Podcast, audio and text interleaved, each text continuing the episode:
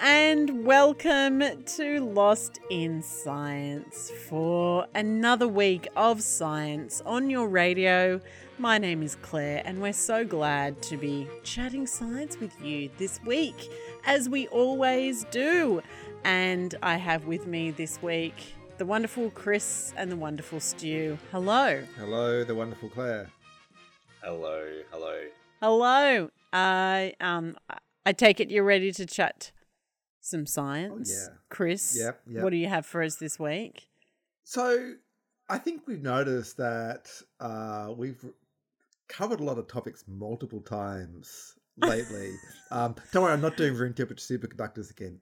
Um, you're not are you sure? I'm pretty sure. Uh, you know, like Okay, we, we've okay. gone on on about yeah, room temperature superconductors, AI, etc., etc. One thing's Let's not forget cat taste. Cat taste. One thing that we uh, have talked about a few times is life on other worlds. I suppose. Oh, So that's absolutely. that's yeah. what I'm going to be talking about um, today.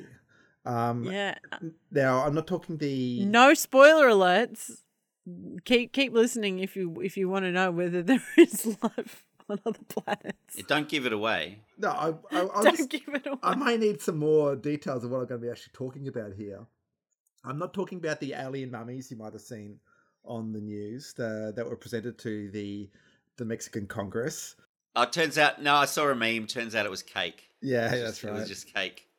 No, it was um, presented by someone who's described commonly as a grifter who's purveyed UFO hoaxes before. Um, plus, they did look very fake, I thought. Anyway, I'm also not talking about the NASA's recently released report on unidentified anomalous phenomena, which, uh, not much to say there. They basically said we can't say that UAPs are extraterrestrial, but you know, oh, plausible. Mm. So, See, I, I would, say, I would say it's possible. Whether it's plausible, that that's giving it. That's that's stretching the friendship. I think.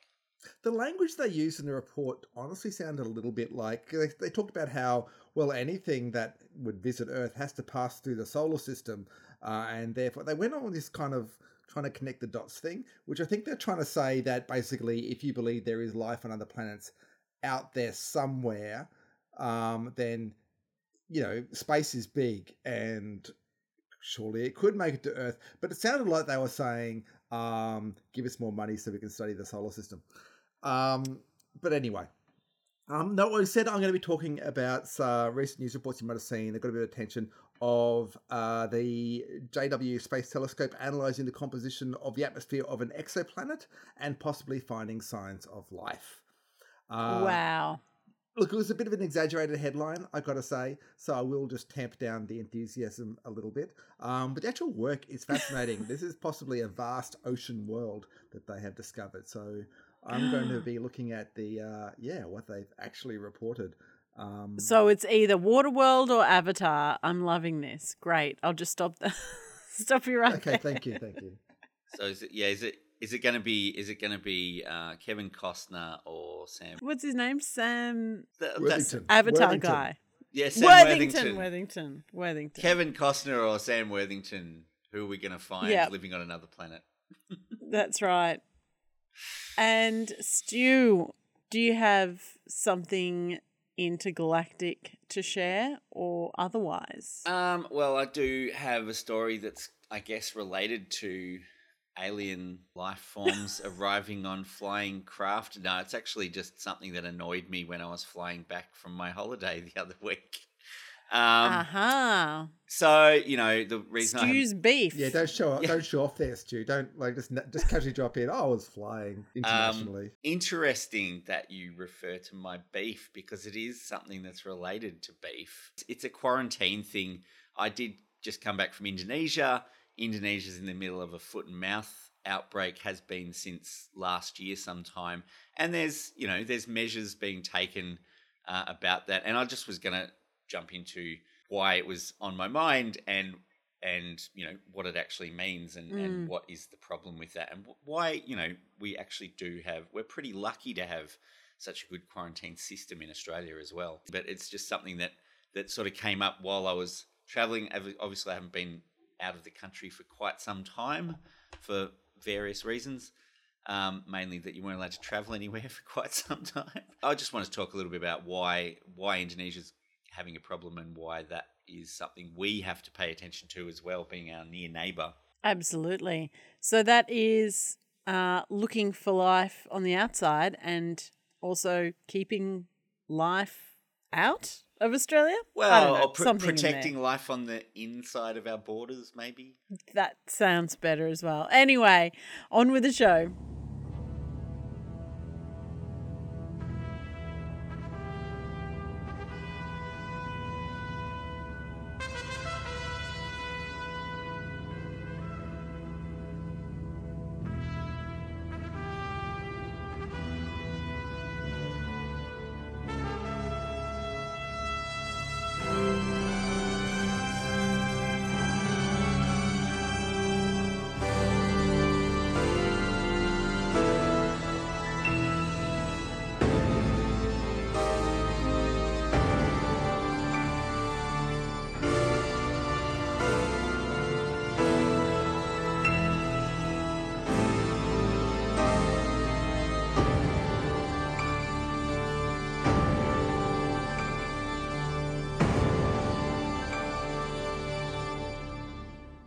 History of science, novel and innovative concepts occasionally arise from sudden left field inspiration. Nothing shocks me.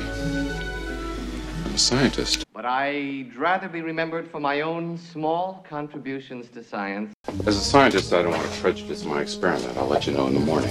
I am a scientist! I think they're scientists. I bring scientists. You bring a rock star. Across Australia on the Community Radio Network, you are listening to Lost in Science. Yes, you're listening to Lost in Science. Now, if you are a fan of either Star Trek or Star Wars or both, we don't discriminate. Um, they, but it doesn't matter because they both apparently have instruments that can detect life on other planets. Um, you know, the Enterprise is always scanning for life forms when they approach another planet. Um, I think remember in in in, in the Empire Strikes Back, Luke Skywalker approaches Dagobah and says, "I'm getting massive life form readings down there." Um, yeah, so, yeah, yeah, yeah, And on, on, on oh, what's going on in Dagobah? On uh, on Star Trek, they're always they're always going down to the surface of M class planets, which mm, is not sure what the ones. Is. I think well, it's ones that humans can walk around on. I believe is the uh, yeah. definition.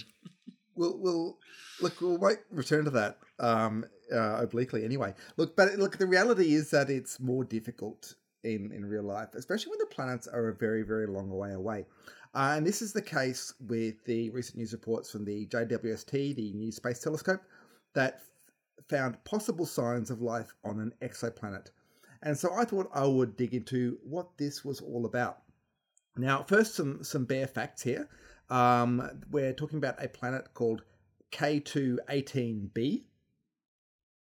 Um, mm-hmm. The K stands for Kepler. This was the Kepler mission for finding exoplanets that discovered this particular planet in the year 2015. Uh, the B indicates that it is a planet that is orbiting around a star called K218, um, also known as EPIC 2 WO 1912552, if you're playing at home. Catchy name. Yep. Now, K218 is a red dwarf star, which is actually a kind of, I think, an M class star, is how they talk about that mm. as well. Mm. Um, on the main sequence, I think the M stands for main sequence. So uh, the M enters there, but in this case, it's a red dwarf star and it's 124 light years away. Now, red dwarfs are, uh, well, in our local galactic neighborhood, they are the most common type of star, but they are the, also the smallest type of star. So there basically there are no red dwarf stars that can be seen with the naked eye. They're so faint that you need a telescope to see them, even though there's a lot of them out there. Um, so this particular one, like I said, is 124 light years away. Uh, this planet that's orbiting it, um, because the stars are so much smaller, the solar systems tend to be a lot smaller and more compact. The planets can be quite large. This one is it's quite large. It's 8.6 times the mass of Earth, but it orbits its star at a distance of only um, a sixth of the distance from the Earth to the Sun. That's 0.16 astronomical units, they call it.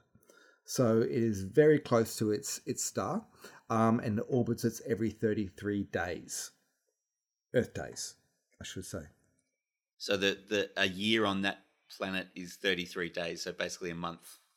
Yeah, in our time. Yeah, yeah. Yeah. You compare that with the closest planet to our sun, which is Mercury. Mercury is at 0.4 astronomical units, so quite a bit further out from, from the sun, and it orbits. Its orbit is 88 days. So this one is Right. a lot larger than Earth, but it is a lot closer to its star than even Mercury is to our sun. But because the star is so faint, this means it can still be in the habitable zone, habitable zone for the star. Um, so also this one is particularly in it's a nice position that when it passes in front of its star, you basically can see it doing its little transit, and so that you can see the light that goes through its atmosphere, and then from the the way the light is filtered through the atmosphere, this is the idea. You can look at the spectrum of absorption and work out what is the molecular composition of the atmosphere, and this is what we're talking about. That's wow, great. Really, That's very cool. clever. That is pretty cool. It's- That's um that's a quite a distance. That's not just Well, you know looking looking up. Well, this is the thing. So this is a very that's very important, Claire. This is 124 light years away, so uh, it's actually really difficult to do. Um, so everything that I'm about to say has to be taken with a grain of salt. There's a lot of stuff that we don't know for certain.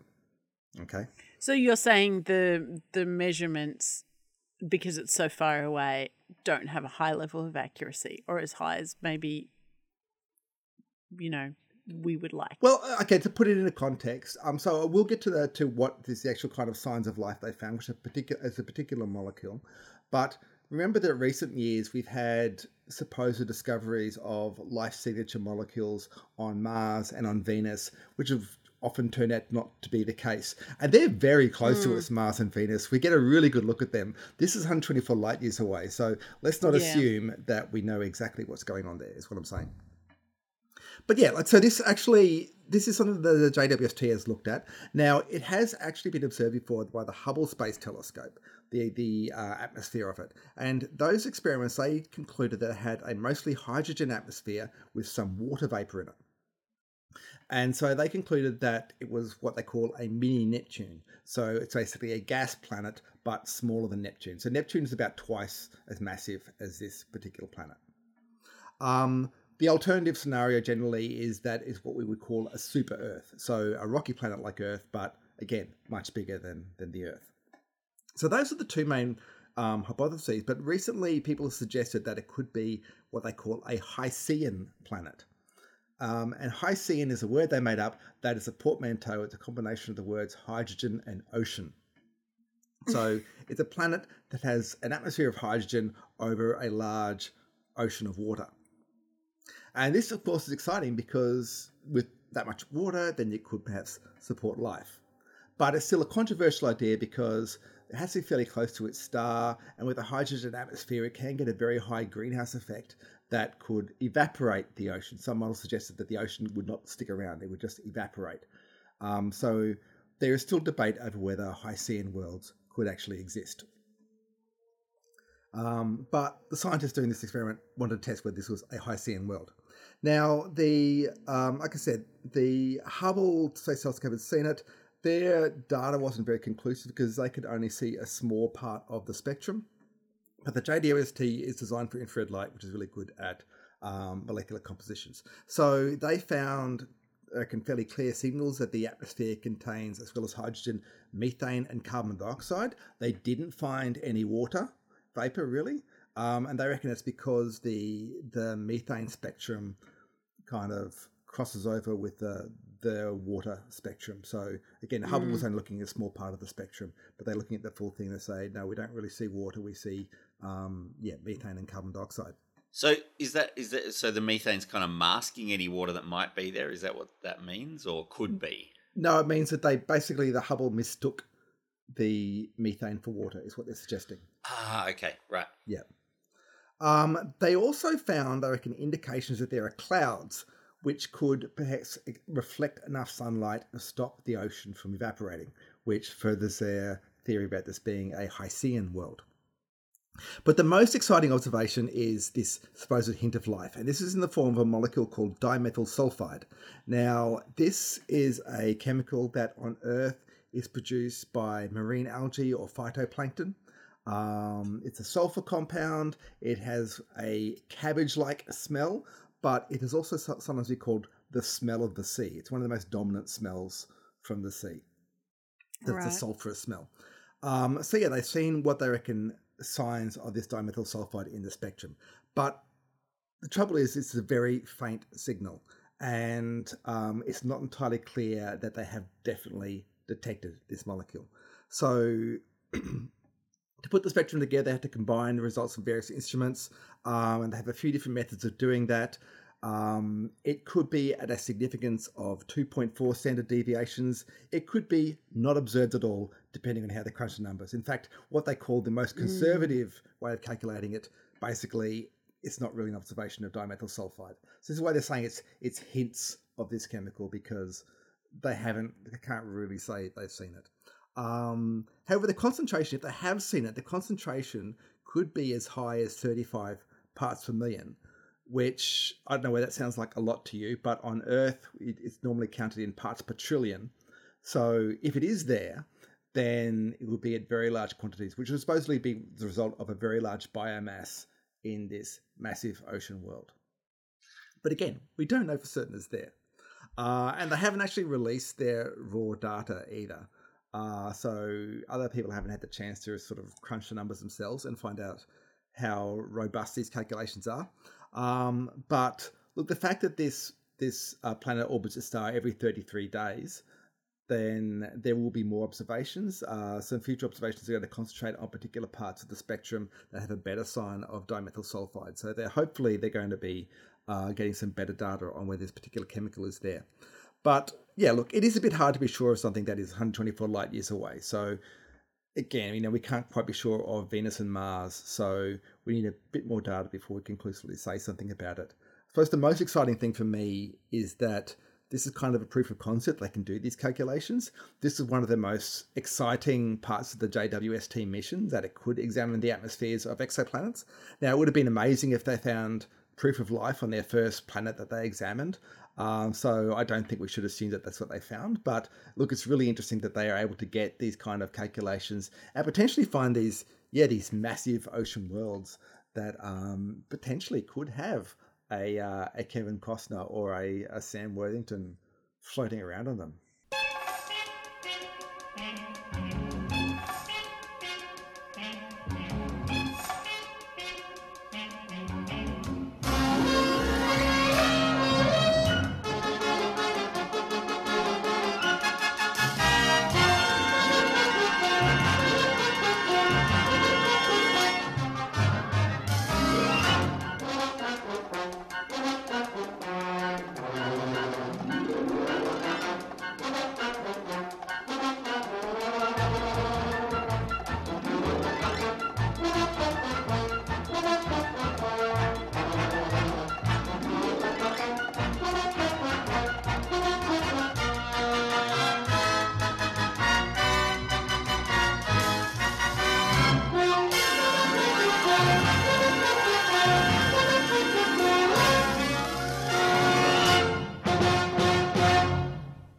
Congratulations on your discovery, which may well prove to be among the most significant in the history of science. I cannot accept half-baked theories that sell newspapers. I'm I'm a scientist. Who are you who are so wise in the ways of science? A most distinguished scientist whose name we know, even in the wild of Transylvania.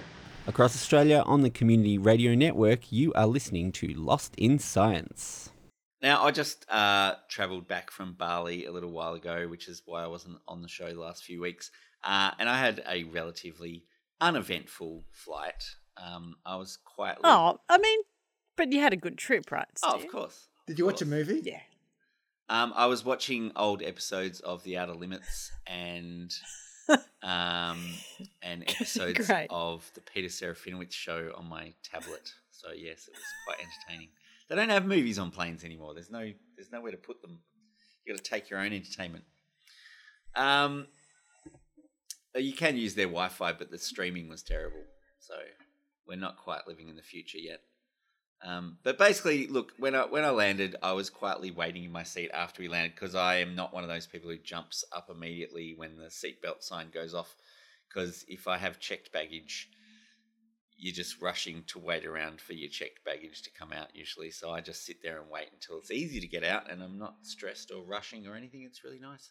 Uh, but anyway, as I was waiting, there was an announcement on the plane about a bios- biosecurity measure in place currently at Australian international airports for all planes landing from Indonesia.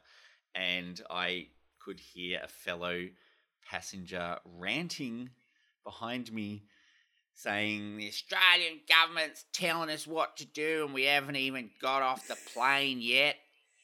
And I said, "Shut up," because it was about twelve thirty in the morning. Uh, it was a long flight, um, but anyway, he didn't keep talking on that tangent. But um, I just don't really like people complaining about things like quarantine measures because they are kind of important and they protect a lot of things that I personally and lots of other people like about Australia that make it a good place to live. So yelling "shut up" at people does work on a plane. Look, I think it was the safest place to do it because the hosties all really liked me, and it was really, you know, there's security people there, and anyway. Hey, hey, look, it's yelling "shut up" on a plane, and then following up with a story on exactly, radio. exactly. That's pretty good. So, That's pretty good. You It's know, win-win. If if you're out there listening, quarantine complainy guy, I'm talking about you. That's Um, Now, look, the current biosecurity risk that they were warning us about, basically uh, involving Indonesia, is, is a disease called foot and mouth disease, which affects cloven hooved animals, which includes sheep, cattle, pigs, goats, even alpacas and llamas and camels, um, but obviously not horses because they are not cloven hooved animals, so they are not affected. What about Now- the devil? Yeah, look, I don't. I'm not sure. Yeah, um, maybe he does. He does have the legs of a goat sometimes. Yeah, yeah. Um, Surely. he might. Yeah, maybe it affects his legs and potentially his mouth. Hard to say. Um, but uh, so the yeah the announcement itself was actually pretty mild in tone. It was just advising people. This is this is literally what it said is. Hey, there's foot and mouth in Indonesia. We've got a mat at the airport that you have to walk over, which will disinfect your shoes as you walk over it. No biggie. I didn't think it was, you know, that I was losing any That, freedoms. that by- doesn't doesn't sound that onerous. No, no. Um, also, that you'd have to declare any foodstuffs and meat products at customs, which is basically standard for any international flight coming into Australia. There's no nothing unusual about that at all. Now, foot and mouth is a very serious viral animal disease, usually not transmissible to humans, but it can happen. It has occasionally happened that people have contracted it. Um, it's just not particularly dangerous for us, although I did find there was a case from the 1870s, I think, where two very young children died from foot and mouth from drinking contaminated milk. But Mm. but rare enough that not even last century was there any cases I could find where it had actually affected people to that degree. But it does affect animals quite severely. Hasn't been detected in Australia in over a century, actually 130 years since the last detection, which is you know before last century as well. So again, we've kept it under control pretty well. But it is present in over 70 other countries, so it's quite common in the world to have foot and mouth around. As I said, the big problems it causes are in animal health, and particularly in agricultural livestock. It can be passed between animals as airborne particles, so it's quite contagious if it gets into a population. And, and the way animals are moved around, especially in trucks and that sort of thing, in close proximity, and where they're fed and all sorts of things like that, can lead to rapid spreading of the disease. So the virus itself can be carried in breath, saliva, mucus, milk, and feces, and can be transmitted four days before any symptoms appear in the infected animal. So it can be before you even know it's there. It can be spreading amongst the the, the herd, I suppose. Ugh. Um, now, as well as that, it can be spread on wool, hair, grass, or straw. It can be spread by the wind. Can be spread by mud or manure sticking to footwear, clothing, livestock equipment, or vehicle tires. It can be spread in meat products, Um, not that there's much risk of, as I said, humans don't tend to get infected with this virus. Uh, but it is why in Australia you can't feed swill containing meat to pigs because they made Ah. they've just banned it. They just said don't feed pigs any meat products from any source Mm. because it just keeps it safer that way.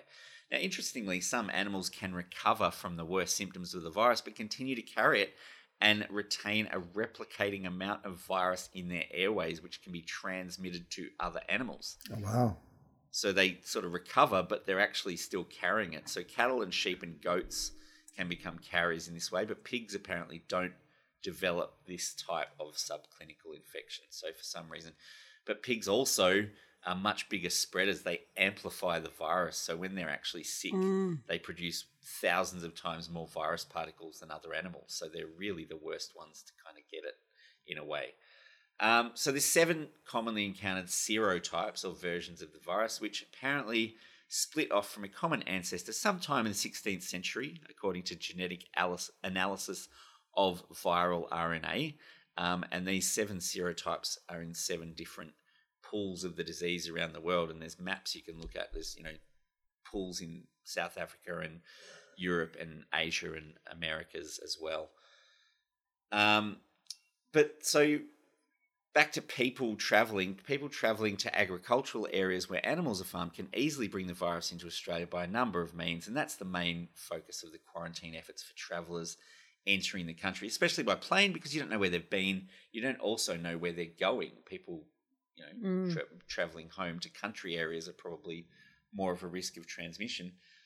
The disease kills around 2 to 5% of infected adult animals and much higher rates of juvenile animals. So, depending on the time of year, you can get very high death rates. Um, but it also causes lameness because uh, they get blistering around the feet and hooves as a symptom, which then they can't walk and they can't feed and they can't drink and they can't run away from predators and things. But it also leads to other health problems as well, obviously. So, it's a pretty serious uh, disease for animals. And an outbreak in Australia, it's been estimated, would cost over $80 billion in direct costs and lost productivity. Um, wow. With ongoing costs in eradication and treatment of the dis- disease in livestock adding to that figure. So, in some areas of the world, there is a, there is basically a fixed ongoing cost of preventing outbreaks of foot and mouth in areas where it's common we would have to take that on board if it came into Australia, and it, the cost of everything about raising animals would go up, and therefore the cost of all animal products would go up as well. So in the end, you know, I kind of think it's really not a huge deal to be asked to walk over a slightly wet rubber mat covered in disinfectant and declare any agricultural products on arrival in the country. Um, I think if anyone feels like they're having their freedom infringed by showing their government issued passports at government run airports around the country to keep people and animals in Australia healthy and disease free, maybe they should just stay home.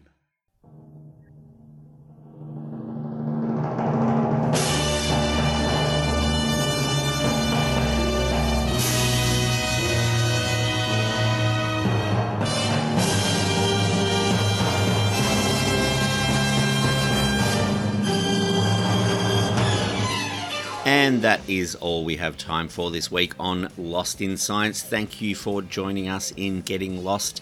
If you have any questions or suggestions for the team, get in touch with us by email. We are lostinsci at gmail.com, or you can find us on the ubiquitous Facebook.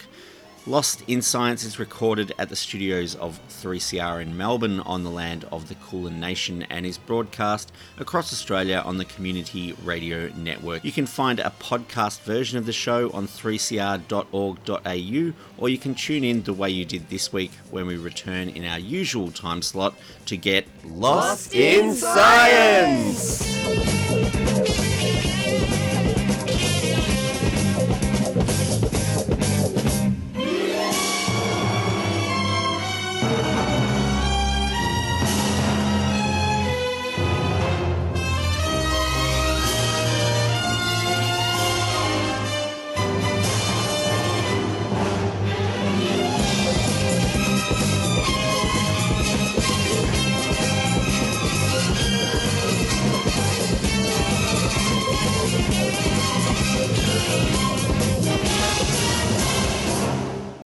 Thanks for listening to a 3CR podcast. 3CR is an independent community radio station based in Melbourne, Australia. We need your financial support to keep going. Go to www.3cr.org.au for more information and to donate online.